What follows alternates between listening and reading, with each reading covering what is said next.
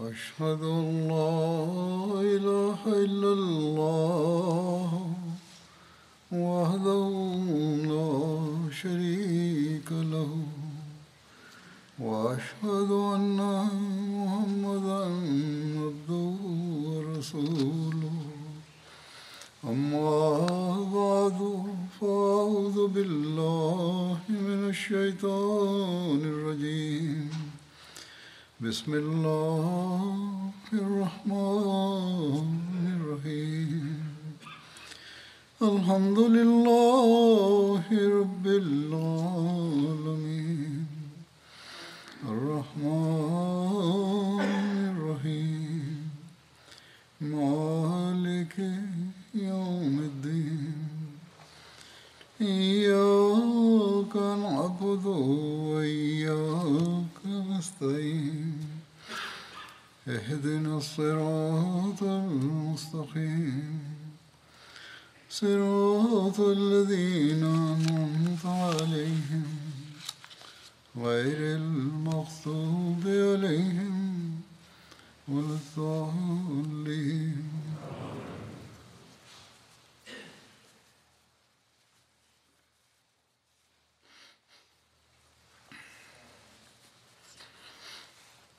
آه،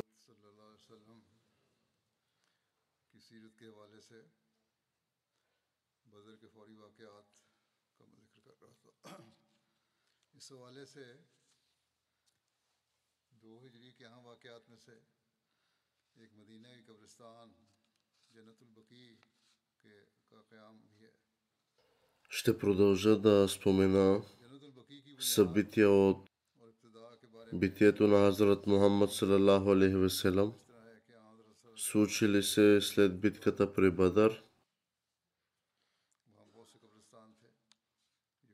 През 2 хиджри е създадено гробище в Медина, наречено Джанатол Баки, когато светият пророк Салалаху Алейхи Веселам пристигнал в Медина, еврейският народ и другите арабски племена имали също свои собствени гробища – Най-старото гробище сред тях е Баки ал Гаркат. Светият пророк Салалаху Алейхи Веселам избрал това да бъде гробището на мусулманите и това остава и до, и до днес. Светият пророк Салалаху Алейхи Веселам търсил гробище и след като обиколил различни гробища, за да ги разгледа. Светият пророк салалаху алейхи веселам решил да избере Баки Аль-Гархат. първият мусулманин, погребан там е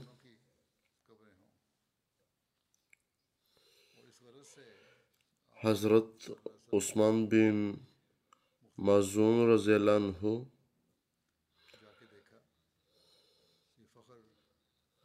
на арабски Баки се отнася до място, където има много дървета.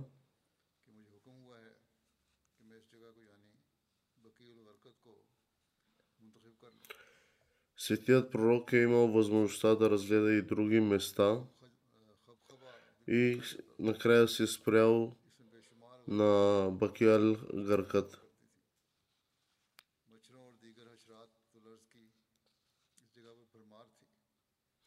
И той каза, че на мен ми е заповядано да избера мястото Бакиал гъркът.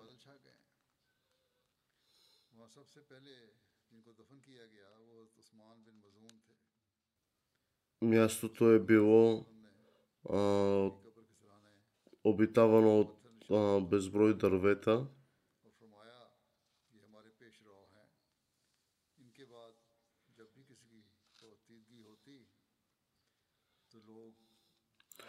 Както споменах, че първият, който е бил погребан, е Азрат Осман бин Мазун Разелянху и Светият пророк, салалаху алейхи васелам, поставил камък над неговия гроб.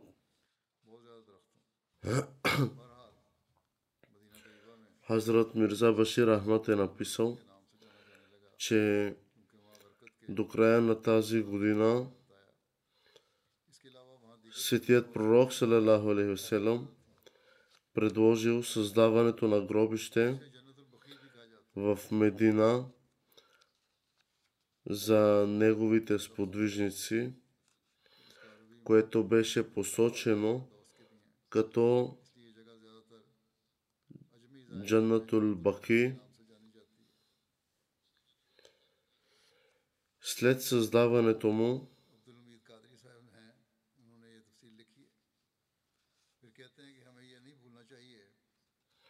Както сте чували, думата Джанат означава също и като градина.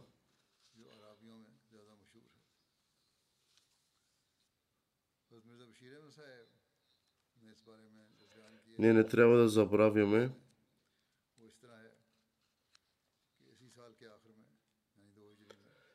че арабите наричали своите гробища като джаннат, т.е. като градини.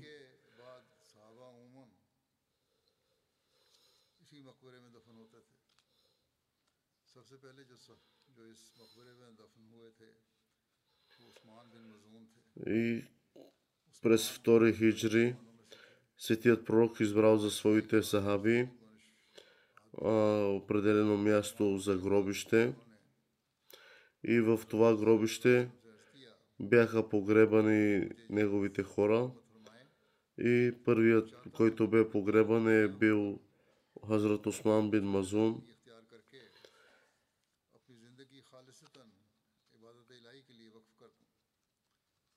Осман беше сред най-първите мисулмани и беше изключително праведен и благочестив. Той беше човек с аскетичен характер.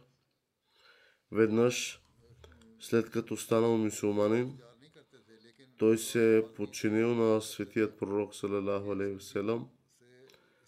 Ако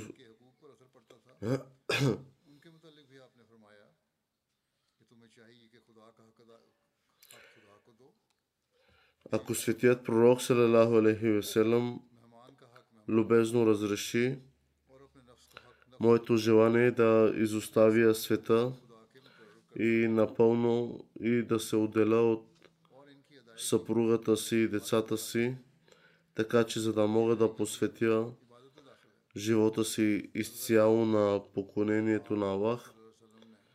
Но след като той отправил тази молба към светият пророк, светият пророк Азрат Мухаммад салалаху алейхи не му позволил да го направи в интерес на истината, дори по отношение на такива хора, които не биха изоставили света напълно, но постят и отдават намаз толкова често, че това ще засегне правата на техните близки и зависими. Светият пророк салалаху алейхи казал, трябва да дадете правото, което се полага на вашите хора, което дължите на Бог, трябва да предложите правата, които дължите на вашите съпруги и деца. Трябва да предложите правото, което дължите на гостите и трябва да предложите правото, което дължите на собствената си душа защото всички тези права са определени от Аллах и изпълнението им също е форма на поклонение.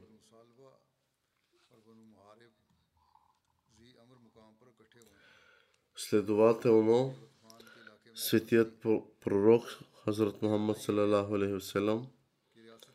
не позволил на Осман бин Мазун да напусне света и докато забранява безбрачието и аскетизма в ислама, светият пророк Салалаху Селам установил и а, каз, казал това за своята общност ясно.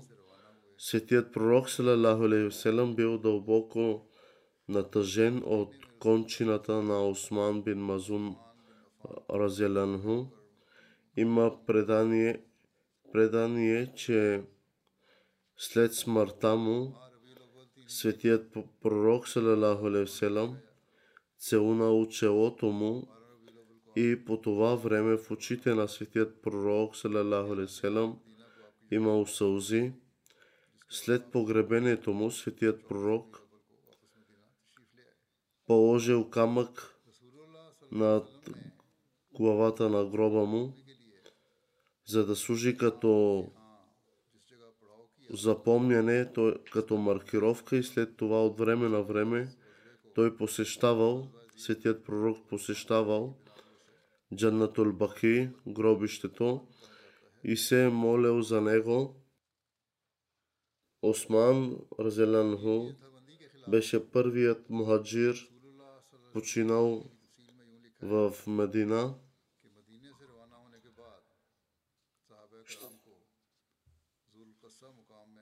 ще, а, ще спомена подробности относно Ди Амар, експедицията на Ди Амар, след като били подстрекавани срещу Ислама и светият пророк, салалаху алейхи хората от Бану Газван започнали да кроят заговори срещу Ислама и се събрали на място, наречено Зиамър, с намерението да започнат внезапна атака срещу Медина.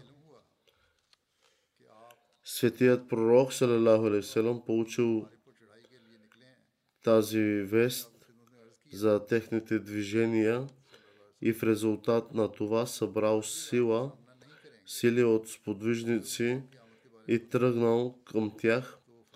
Когато светият пророк стигнал близо до Зиамър, Бану Гатван научил за пристигането му и избягал в планините. След това светият пророк Мухаммад се върнал в Медина. Когато светият пророк Салалаху Алейхи Веселам тръгнал за Бадър, той оставил Хазрат Осман с дъщеря си Хазрат Рукия, която била болна, но по-късно тя починала, когато Хазрат Заид бин Харис отишъл в Медина, за да даде радостната вест за победата при Бадър. Светият пророк, салалаху алейхи беше заделил част от спечеленото в Бадър за тях.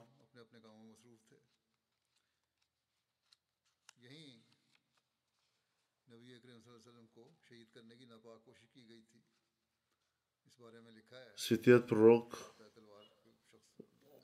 положил своите на мокри дрехи на клон на един клон от едно дърво и, и легнал на земята. И така са неверниците са се опитвали, враговете са се опитвали, правили опити да убият светият пророк при първа възможност.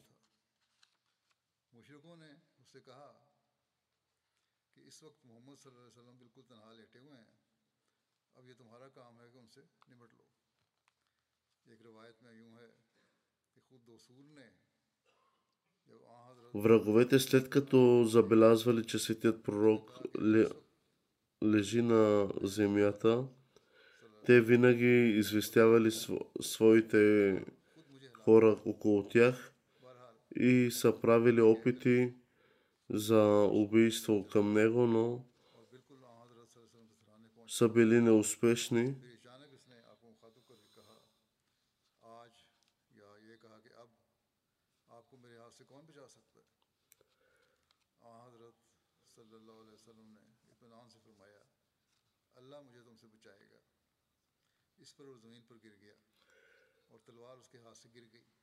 И един от тях.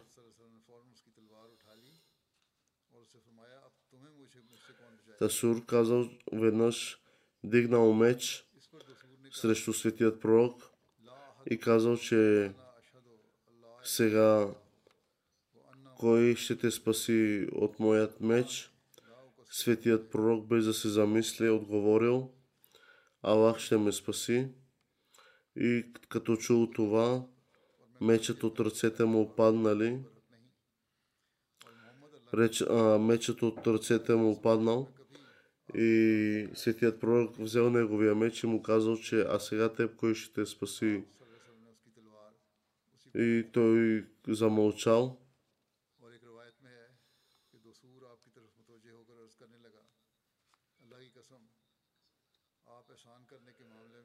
И така, така той е обещал, че светият пророк е пророк на Аллах и светият пророк му е върнал меча, като е обещал, че той повече никога няма да, на, да навреди на никого. Като му, и като му казал, че вие сте един от най-благородните на тази земя.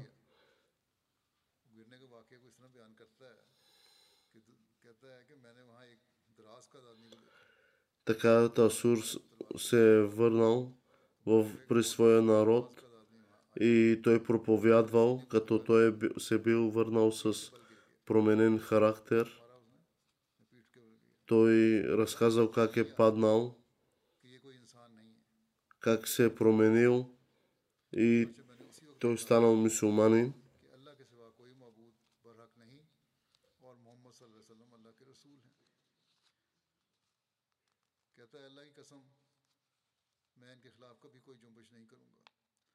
Аз разбрах, че това не е човек, това е ангел.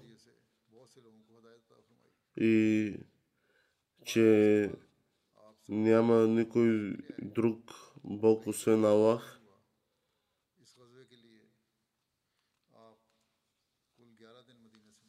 И така той на, на своя народ започнал да проповядва и чрез него много хора са станали мусулмани.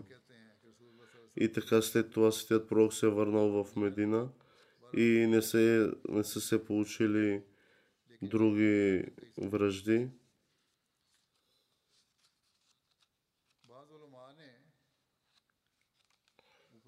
Според друго събитие се споменава, че той е бил 15 дни извън Мадина. но това е било на пътуване от няколко дни.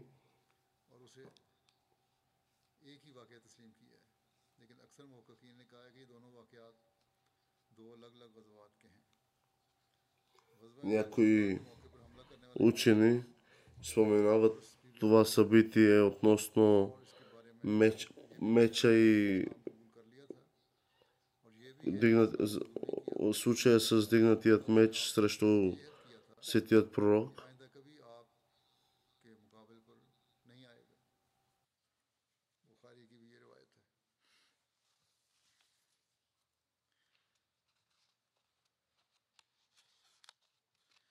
Споменал си, че името му е било Горус, който споменал се в, случай, в един случай, че той е бил приел ислама, а в друг случай се е споменава, че той не, не е приел ислама.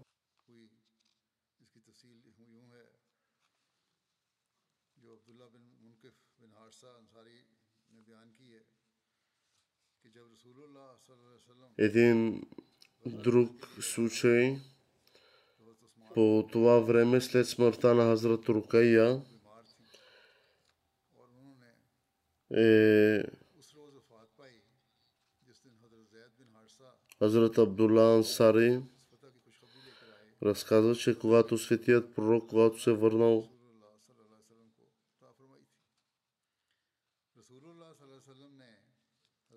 Хазрат Рукая била болна и той даде дъщеря си Умме ум, ум Кулсум за съпруга на Хазрат Осман. Хазрат Умме Кулсум почина през 9 хиджри. Нейното погребение беше ръководено от светият пророк. Записано е, че когато светият пророк Салалаху седял до нейния гроб, очите му били насълзени Записано е, че светият пророк Салалаху е казал, че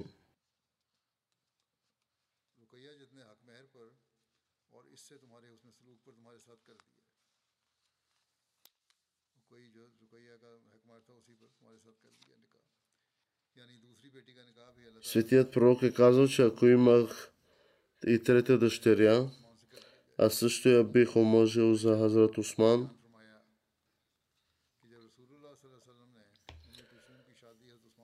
Hazrat Mirza Bashir Ahmad е написал, че Рукая, дъщерята на светият пророк и съпругата на Азрат е била съпруга на Азрат Осман. След нейната смърт, светият пророк имал друга дъщеря на име Уме Кулсум, която беше по-възрастна от Азрат Фатма, но по-млада от Рукая. И тя се омъжи, в, тя стъпи в брак с Азрат Осман. Именно поради тази причина Хазрат Осман е известен като Зулнурейн, т.е. притежателят на двете светлини. Това беше вторият брак на Уме Кулсум тъй като в началото нейната сестра Рукаия и тя бяха омъжени за двамата синове. Абу Лахаб, чичето по бащина линия на светият пророк.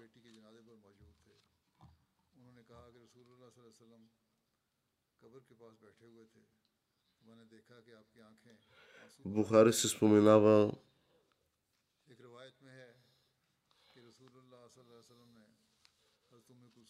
светият пророк Салалаху Селам. Ние присъствахме по, по време на погребението на неговата дъщеря. Светият пророк седял близо до гроба на дъщеря му и неговите очи сълзяха.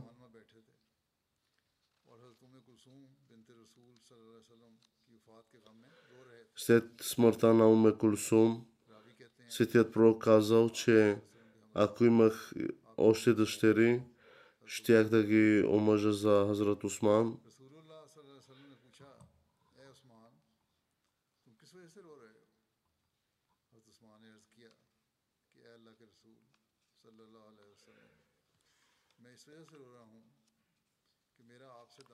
Последователите разказват,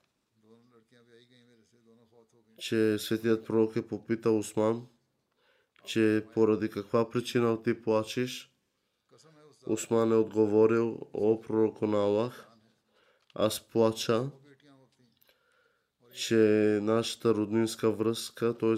като ваш зет, вече е приключила. Светият пророк отговорил, кълна се в онзи, който е моят живот –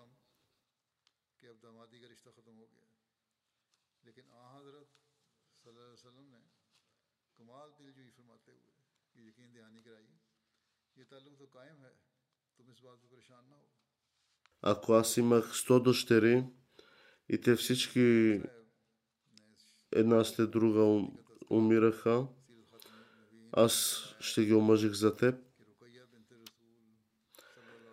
Но това е било една а, картина от любов, една връзка от истинска обич.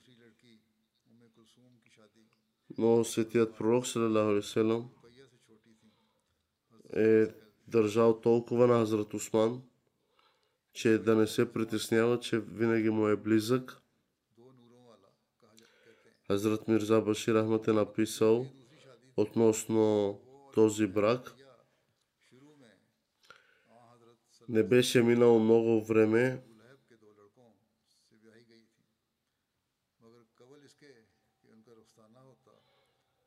от газва на Ази Амр т.е. в края на Рабиул Авъл 3 хиджри. Светият пророк салалаху алейхи веселам получил новина, че Бану Сулейм отново се прегрупират в много голям брой в Бухран с намерението да започнат внезапна атака срещу Медина и че част от корейшите също ги придружавали без друг избор. Светият пророк салалаху отново тръгнал от Медина с група сподвижници, но въпреки това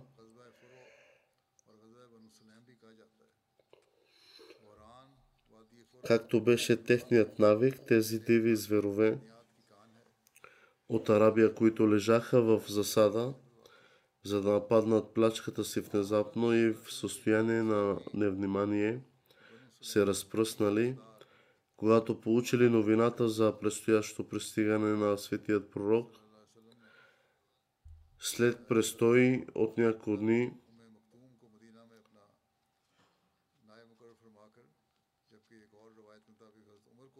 светият пророк се върнал. Фактът, че Бану Сулейм и Бану Гатван се събирали отново и отново с намерението да започнат внезапна атака срещу Медина, ясно показва, че тези варварски воинствени племена от арабската пустиня са били много смъртоносни врагове на ислама. Ден и нощ те щяха да бъдат заети, за да намерят някаква и малка възможност, чрез която мусулманите да бъдат напълно унищожени и изкоренени. Просто се опитайте да визуализирате уязвимото състояние на мусулманите по това време, за това как са минавали дните им в онази епоха. От една страна,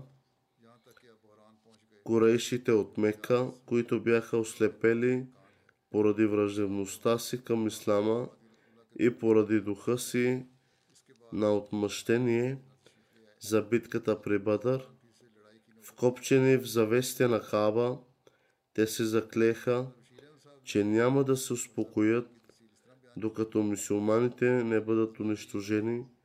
От друга страна, бяха тези кръвожадни диви зверове от арабската пустиня, които бяха неспокойни да пият кръвта на мусулманите поради това, че бяха подстрекавани от корейшите и собствената им враждебност към ислама. Като такъв, обърнете внимание колко пъти в рамките на няколко месеца след Бадър, светият пророк е бил принуден да пътува лично, за да се предпази от смъртоносните мотиви на варварските племена на Арабия, като сър Уилям Мюър описал това също. Бяха дни на изпепеляваща жега и да не говорим, че тази жега беше от арабската пустиня, ако не беше специалната Божия помощ и ако бдителността на светият пророк салалаху алейхи не беше държала мусулманите постоянно бдителни и на штрек, и ако светият пророк салалаху алейхи не беше използвал стратегии за разпръскване на силата на враг,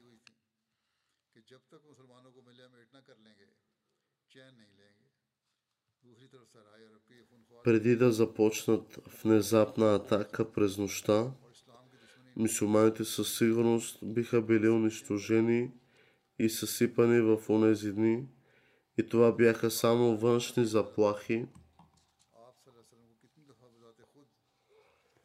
Що се отнася до вътрешните заплахи, Те също не бяха по-малко дори в самата Медина е съществувала, съществувала група, известна като лицемерите, които са живеели сред мусулманите, като свои и определено няма да е преувеличено да ги наречем като змия в тревата. Допълнение към тях бяха коварните и обичайни заговорници в, ли, в лицето на еврейския народ, чиято връжда беше достигнала до най-отдалечените граници в своята дълбочина и широчина.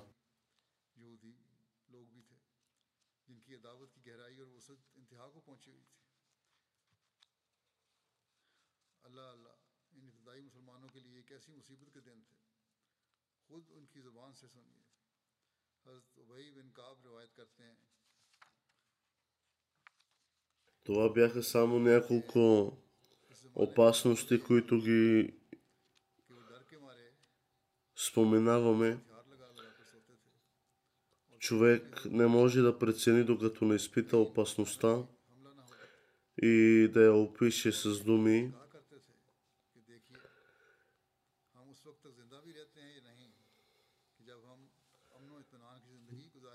Аллахме остави. Какво време на бедствие беше това за мусулманите? Нека го чуем с техните собствени думи. Убай бин Хаб, известен сподвижник, разказва, че в онази епоха състоянието на сподвижниците беше такова, че дори не сваляха оръжията си през нощта, а през деня ходеха въоръжени – в случай на внезапно нападение.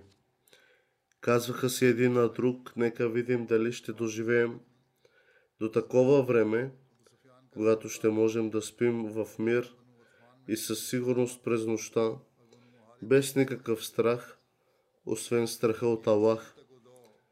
Каква трудност и безпомощност и какъв копнеж за живот в мир и сигурност се крие в тези думи, както днес в света е състоянието в Палестина.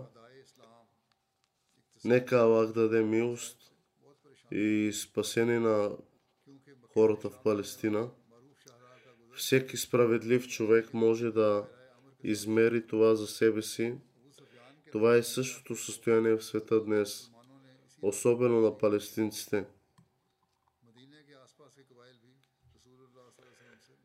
Имало и експедиции на Заид бин Харис, враговете на Ислама, след като претърпяха поражение от ръцете на мусулманите, се разтревожили, защото популярен търговски път между Мека и Сирия минаваше през Медина, затова те търсили нов път, по който да поемат в своите търговски кервани.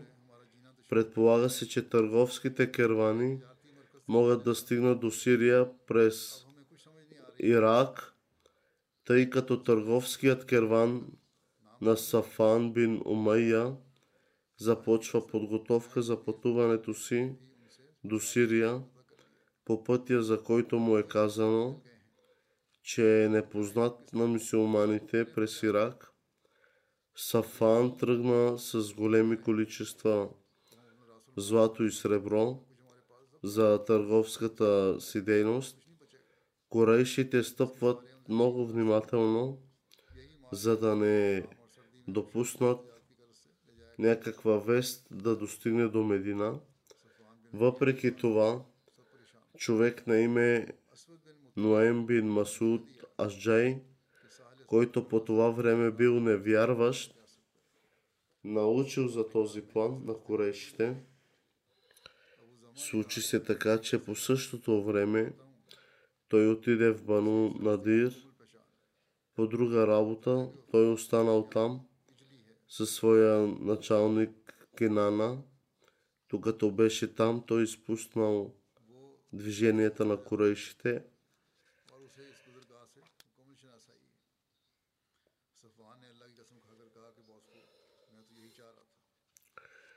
новините, за които в крайна сметка стигнаха до светият пророк, салалаху алейхи вселам. След това светият пророк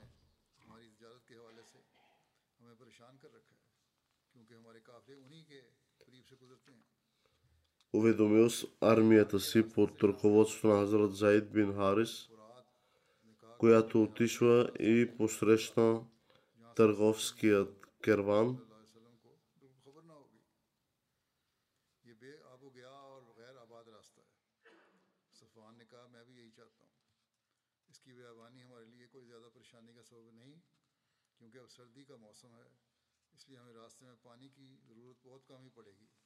Тези търговски кервани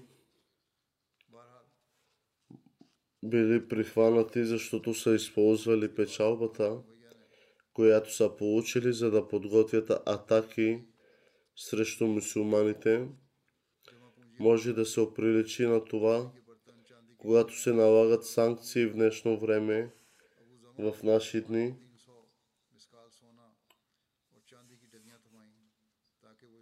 Обаче правителствата налагат санкции заради собствените си интереси или поради грешни причини.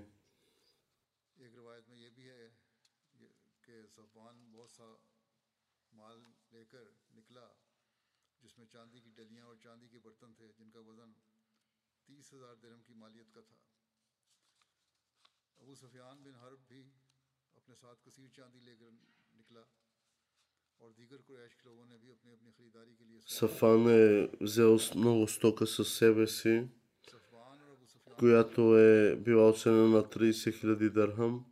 जैसे अब्दुल्ला बिन अबी रुबैया अवैतब बिन अब्दुल उज़्ज़ा वगैरह यूं फुरात बिन हयान की राबरी में बरासता तरीक अ, इराक शाम की तरफ तजारत Освен Сафан са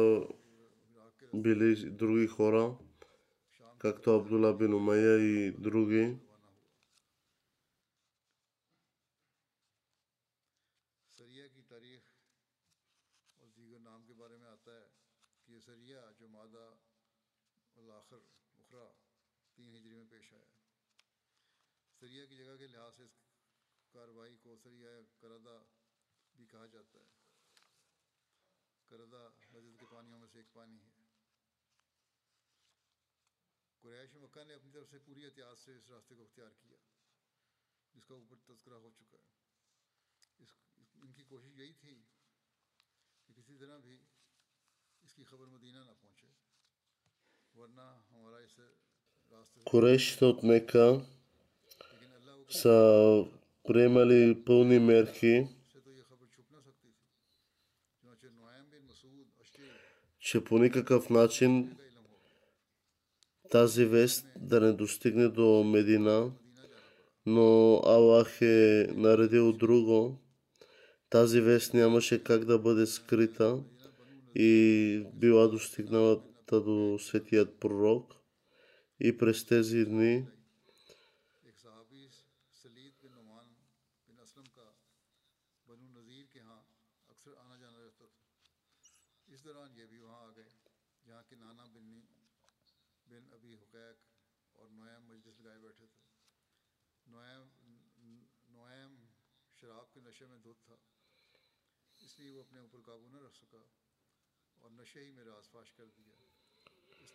Така един от тях отишъл до Медина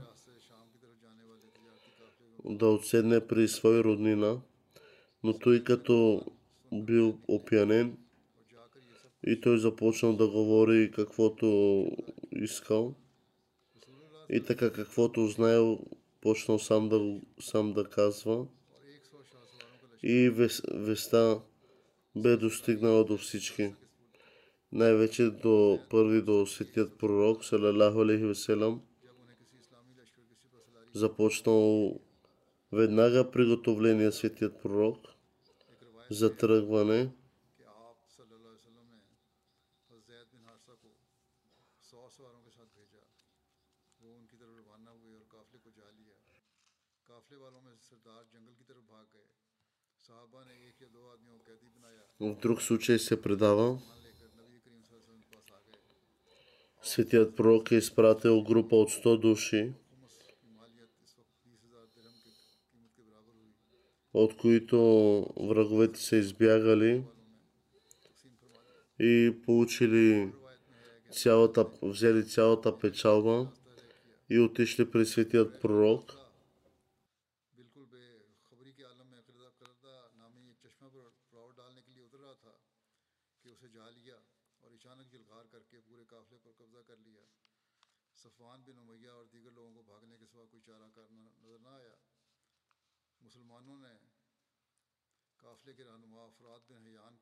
جاتا کہ مزید دو آدمیوں کو گرفتار کر لیا برتنوں اور چاندی کی بہت بڑی مقدار جو قافلے کے پاس تھی اور جس کا اندازہ ایک لاکھ درہم تھا Müslümanken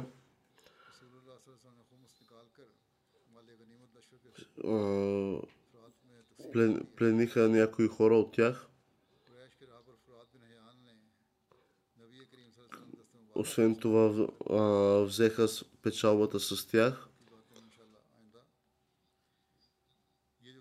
и разпределиха цялата печалба на, на, на всички мусулмани.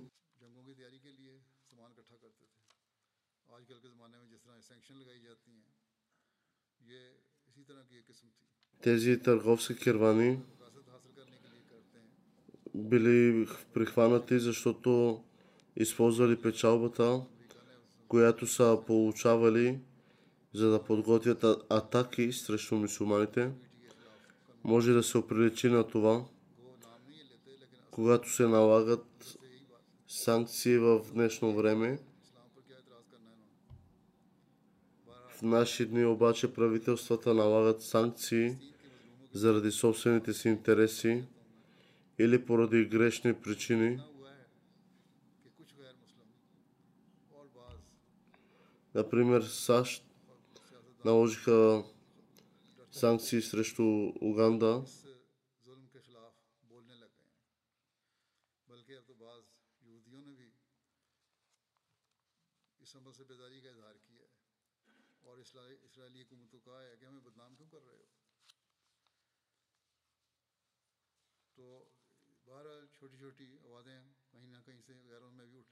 Защото техният парламент прие закон, който се противопоставя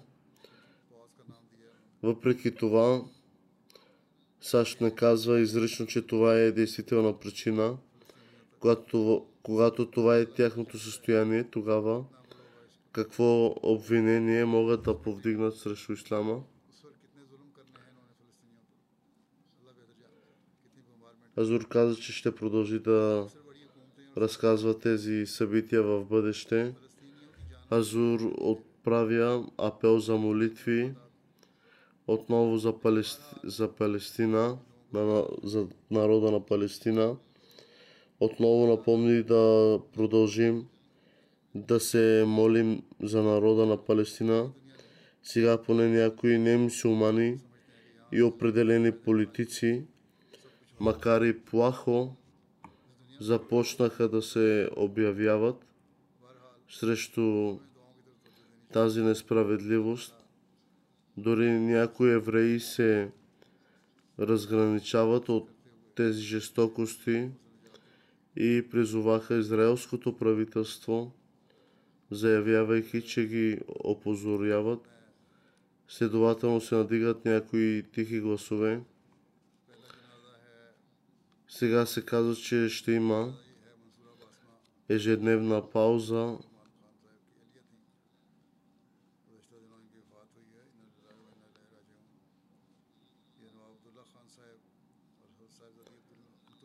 боевете на 4 часа, за да може помощта да стигне до народа на Палестина. Аллах знае най-добре степента, в която това ще бъде изпълнено. Нека Аллах направи всички несправедливости и бомбардировки да спрат, да има мир и да няма жертви повече. Правителствата и политиците не придават никакво значение на живота на палестинците. Те си имат свои интереси. Тези хора обаче трябва да помнят, че Аллах дава отсрочка само за определено време.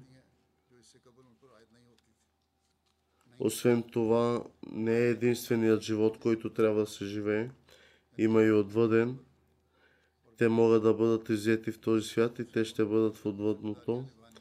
Трябва да се съсредоточим върху молитвите. Нека Аллах помогне на палестинците и ги спаси от тези несправедливости.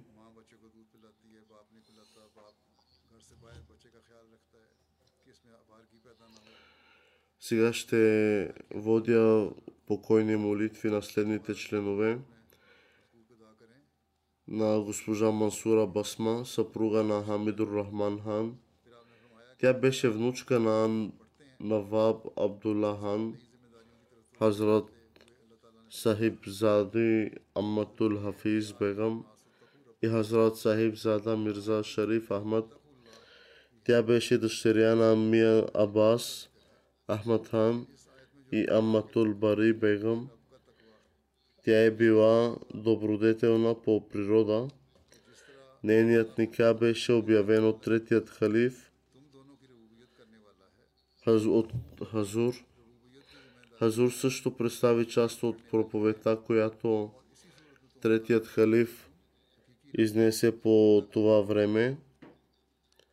В тази проповед той насочи вниманието към факта, че членовете на обещания Месия, алейхиселам, имат двойна отговорност, към която трябва да се придържат.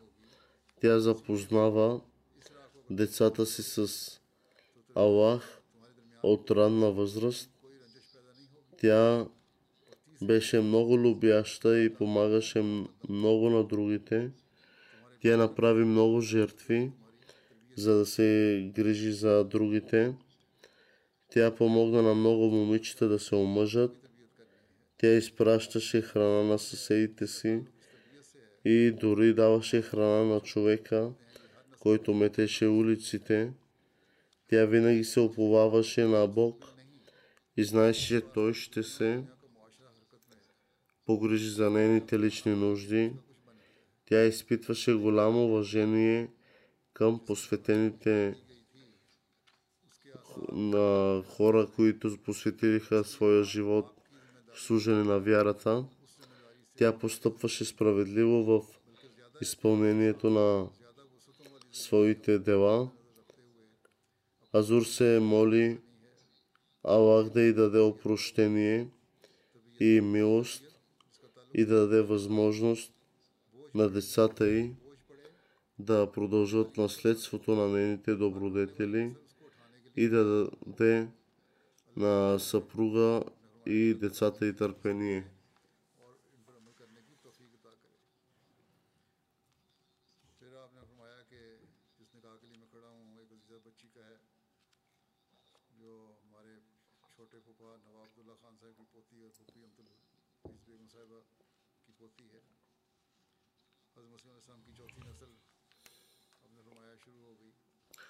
Хазур споменава, че когато третият халиф е прочел тяхната ника, техният брак,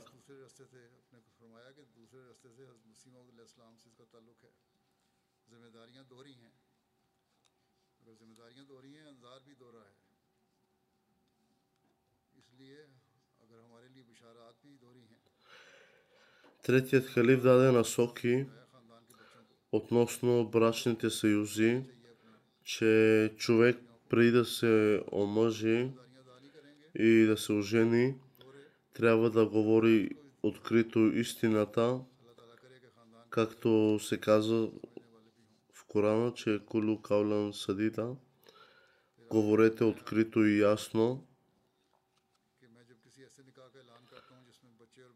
за да няма после сърдене между момичето и момчето да не се разваля брака и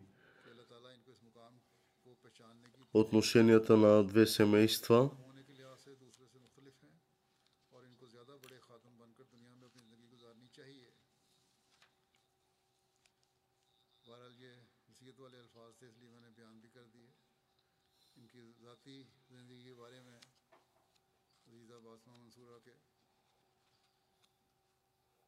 بیٹی رابعہ نے لکھا това бяха думи като напътствия, затова съм ви ги споменал.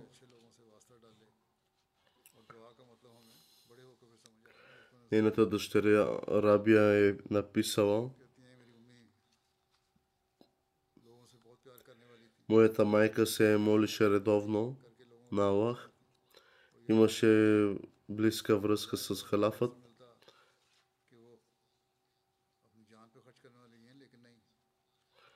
и обичаше много Божиите, а, човешките създа създания на Бог –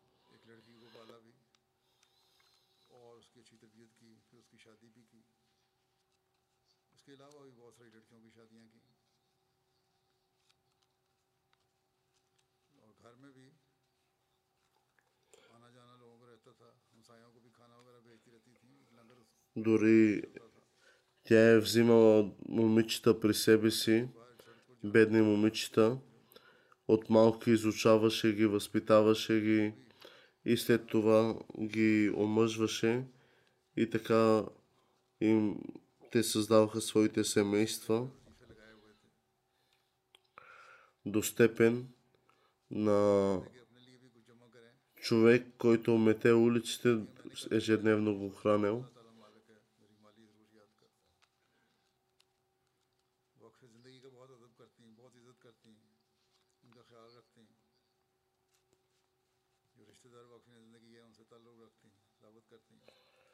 Когато и казваха, че спести малко и за тебе за утрешния ден, тя отговаряла, че Утрешния ден Аллах го знае и ако съм жива утре, Аллах няма да ме остави. Той ще изпълни моите нужди. Затова аз не правя планове за утре.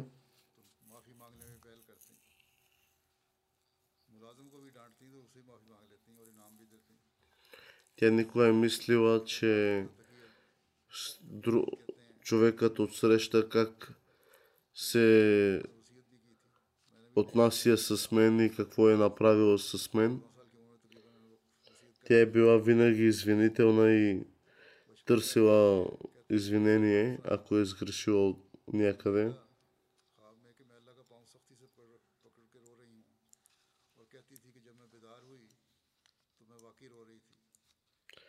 Аз бях очуден, че тя Лично аз, че на 14 годишна възраст, когато е била, е, съм видял нейната молба за васият.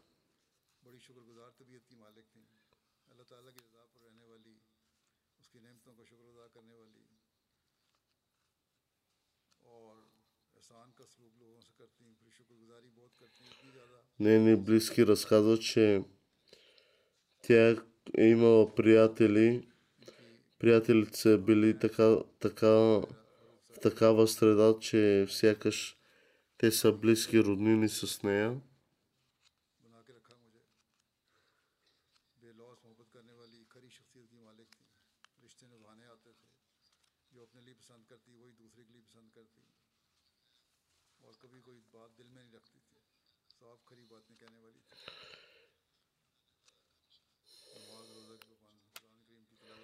Нейната снаха разказа, че за разлика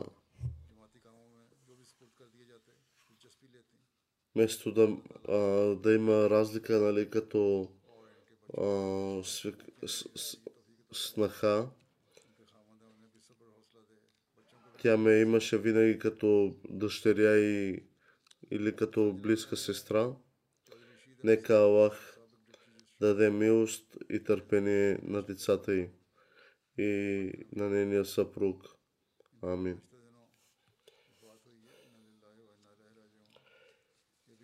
Другото погребение е на Чодри Рашид Ахмад, който е живял в Америка.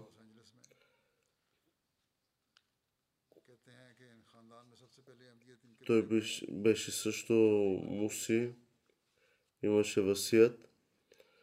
Той беше бивш секретар в университета в Еслабад. Първият член от тяхното семейство е бил неговият брат в Ахмадия.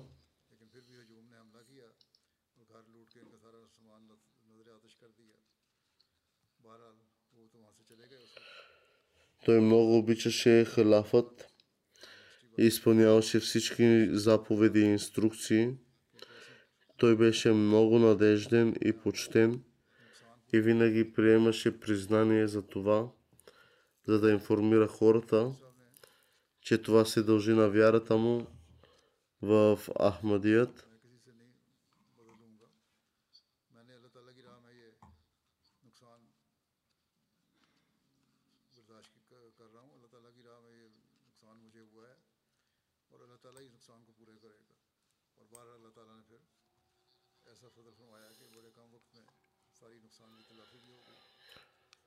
Той редовно предлагаше своите финансови жертви.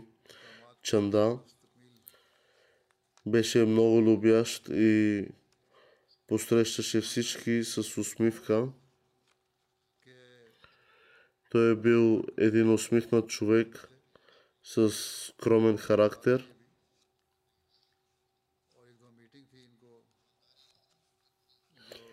Такава почтеност и искреност. Неговите колеги разказват, че е бил един искрен човек.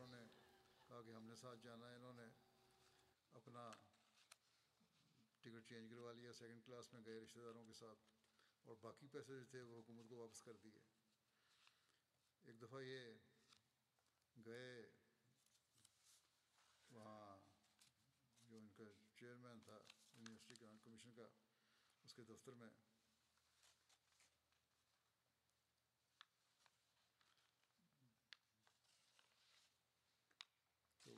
لیے گئے انہوں نے اپنا کارڈ بھیجا ان کو ملنے کے لیے۔ تو ڈائریکٹر صاحب وہ تھے جو خود باہر آ گئے۔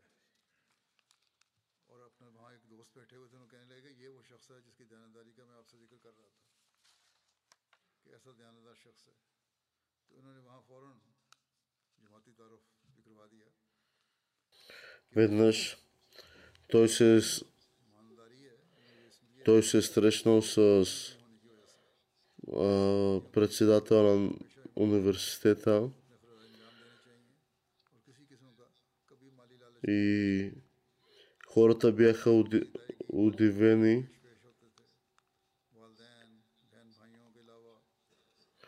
от неговата искреност, че каквото е намирал, го предавал в състоянието, което го намирал.